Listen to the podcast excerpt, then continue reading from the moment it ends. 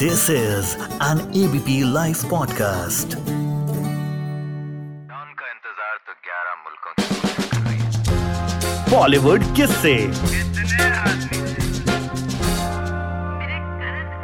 आए हैं?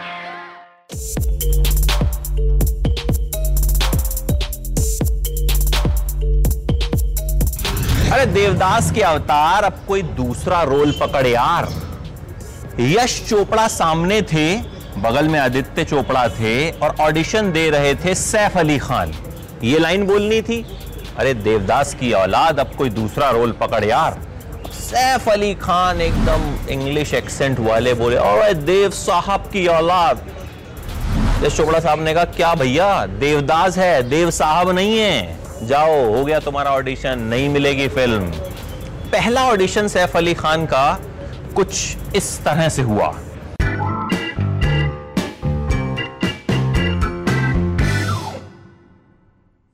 मंसूर अली खान पटौदी के बेटे, इंडियन क्रिकेट टीम के कप्तान, शर्मिला टैगोर, माँ, बहुत बड़ी एक्ट्रेस तो फ़िल्म इंडस्ट्री से नाता जो है वो पुराना था, लेकिन क्रिकेट से नाता भी बहुत खास था।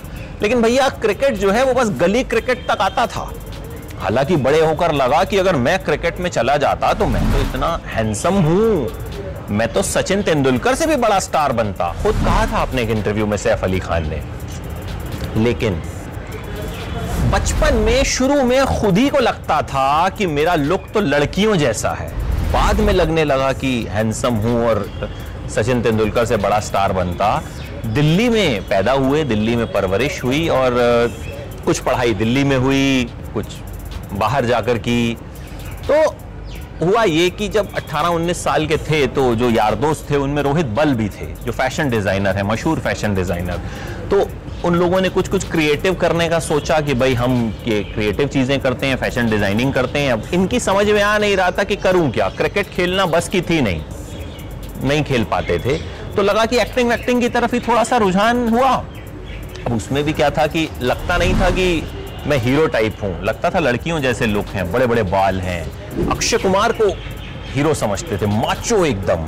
सैफ को लगता था मैं बिल्कुल वैसा हूँ नहीं तो कैसे काम चलेगा? तो एक बार क्या हुआ? ग्वालियर शूटिंग्स की एड कर रहे थे अपने मम्मी पापा के साथ। बहुत मशहूर ऐड हुआ करता था पटौदी खानदान का। रवि चोपड़ा साहब अब नहीं रहे हैं, बहुत बड़े प्रोड्यूसर डायरेक्टर रहे। वो उस एड को डायरेक्ट कर रहे थे। तो उन्होंने सैफ से सबसे पहले कहा था कि फ़िल्म करोगे? वो पहला मौका था। फिर क्या हुआ? आनंद महिंद्रू एक प्रोड्यूसर हैं, वो दिल्ली आए हुए थे। उन्होंने सैफ से कहा कि मैं तुम्हें लेकर एक फ़िल्म बनाना चाहता हूँ। उस फ़िल्म को डायरेक्ट करना चाहते मुंबई चलो। तो सैफ, आनंद महिंद्रू साहब के भरोसे पे मुंबई चल दिए। अब वहाँ जाकर आनंद महिंद्रू साहब और प्रोड्यूसर का हो गया झगड़ा। तो सैफ को वो फ़िल्म भी नहीं मिली। अब क्या करें भैया?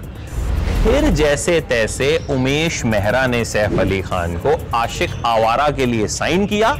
और इस तरह से सैफ को उनकी पहली फ़िल्म मिली, ओले ओले, बहुत मशहूर गाना। सरोज खान ने कोरियोग्राफ किया सैफ अली खान को सबसे पहले। अब डांस वांस भी कुछ खास आता नहीं था तो सैफ अली खान क्या करते थे? डांस स्टेप सीखने के बाद सबसे कहते थे कि आप लोग चले जाइए, कमरे की सारी लाइट्स बुझा दिया करते थे और अंधेरे में रिहर्सल करते थे। और फिर जाकर जो है अपने स्टेप्स फाइनल किया करते थे। हो सकता है थोड़ी शर्म भी आती हो कि मेरे स्टेप्स को देखकर कोई हंसेगा तो नहीं, खैर। उसके बाद परंपरा फ़िल्म में यश चोपड़ा साहब ने साइन किया। उन्हीं यश चोपड़ा ने, जिन्होंने पहले ऑडिशन में सैफ को रिजेक्ट कर दिया था। तो फिर सैफ को लगा कि हाँ ठीक है, गाड़ी जो है वो थोड़ी सी आगे बढ़नी शुरू हुई। उसी दौरान अफेयर हो गया। अपने से तकरीबन 12 साल बड़ी एक्ट्रेस अमृता सिंह से। और सैफ ने करियर के शुरुआती दौर में ही अमृता सिंह से जो है शादी कर ली। तमाम विरोध के बावजूद जो है सैफ ने शादी कर ली। खैर, करियर जो है वो आगे चलने लगा।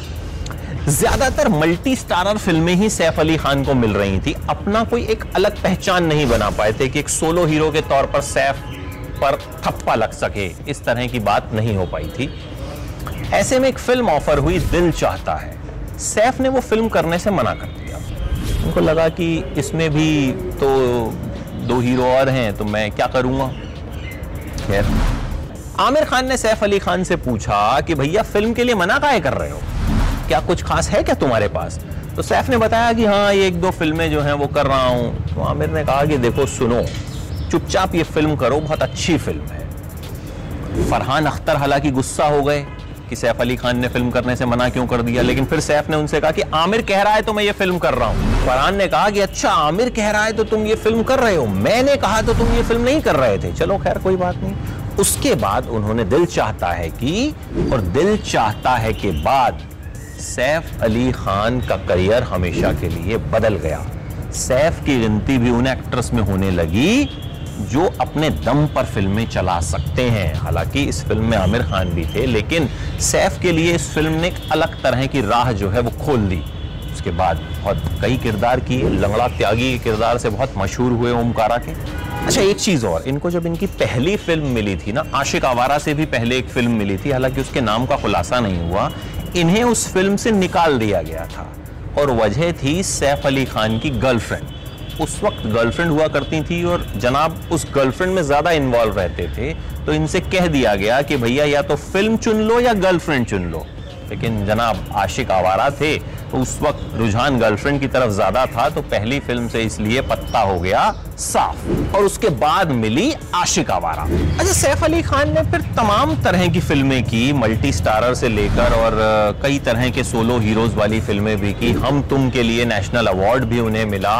दो फ़िल्में ऐसी रही जिन्हें न करने का दुख सैफ अली खान को हमेशा रहेगा, एक जॉली एलएलबी और एक कपूर एंड सन्स सैफ का कहना है कि ये मैं नहीं कर पाया, इसका मुझे हमेशा से मलाल रहेगा। फिर वेब सीरीज़ में भी आए और उसमें भी जो है खूब पॉपुलर हुए और अब भी लगातार कुछ ना कुछ कुछ ना कुछ करते रहते हैं एंटरटेन करते रहते हैं। सबको अपना एक अलग स्टाइल है उनका, अपने स्टाइल के लिए, अपनी नवाबी के लिए जो है खूब जाने जाते हैं और उम्मीद यही कि इसी तरह से सबको एंटरटेन करते रहेंगे Saif Ali Khan